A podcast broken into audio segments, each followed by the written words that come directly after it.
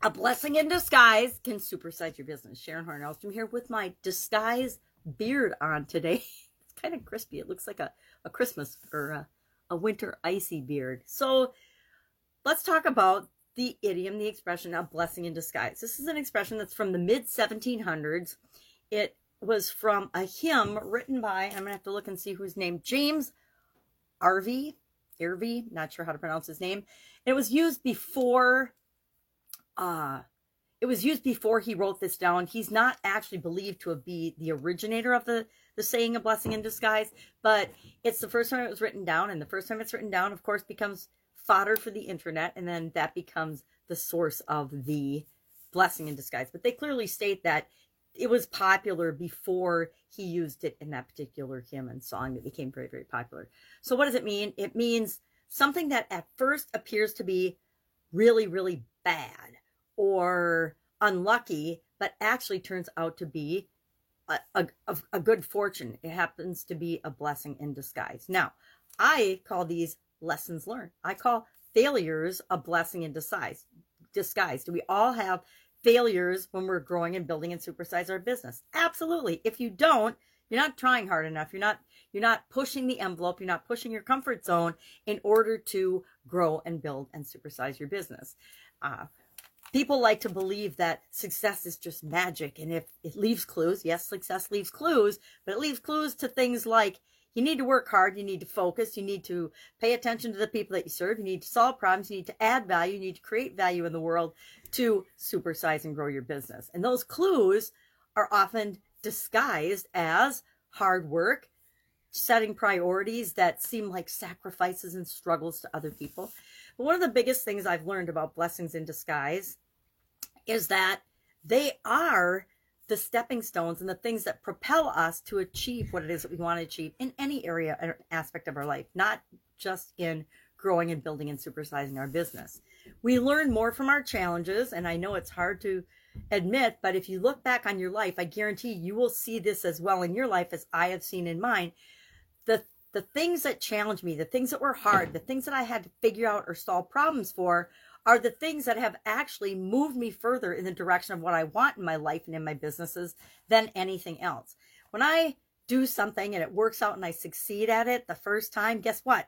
I just keep doing more of that and I miss out on the chances to actually improve and make that better. Now I've I've learned that lesson that was a blessing in disguise, the successes that I need to evaluate that. I need to learn from that and duplicate the successes that I have and learn from the, the failures so that I can systematize and automate things that grow and create the business that I want without there being the struggle, the hard work, the effort that that seems like we're running on the hamster wheel. So we want to learn from our challenges.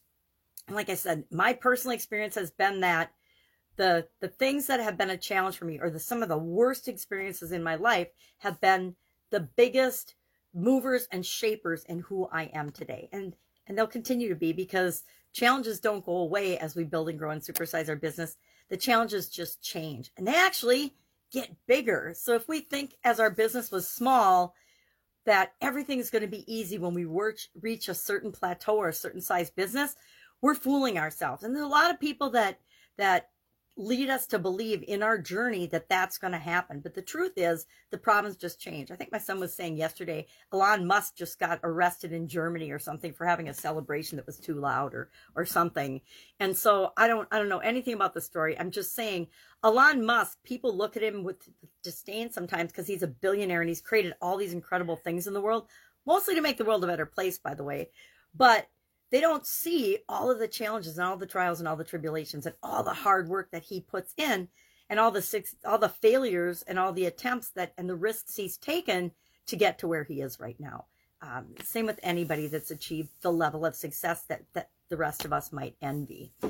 Uh, and the i guess the the biggest one of the biggest benefits of blessings in disguise things that challenge us or problems or or uh, things that are we see as difficult or as really bad in our life those are the opportunities for us to solve problems look for the opportunities be the example of other people on how to work through challenges and things how to they, they lead to what it is that we're uniquely here to provide and serve to the people that we're here to uniquely serve and help with our businesses. And once we identify that and once we morph and that changes over time, again, as our business grows, the type problems that we have are different and we can then help a different level of client and customer as we grow and change and supersize our business, if that's what you want, right?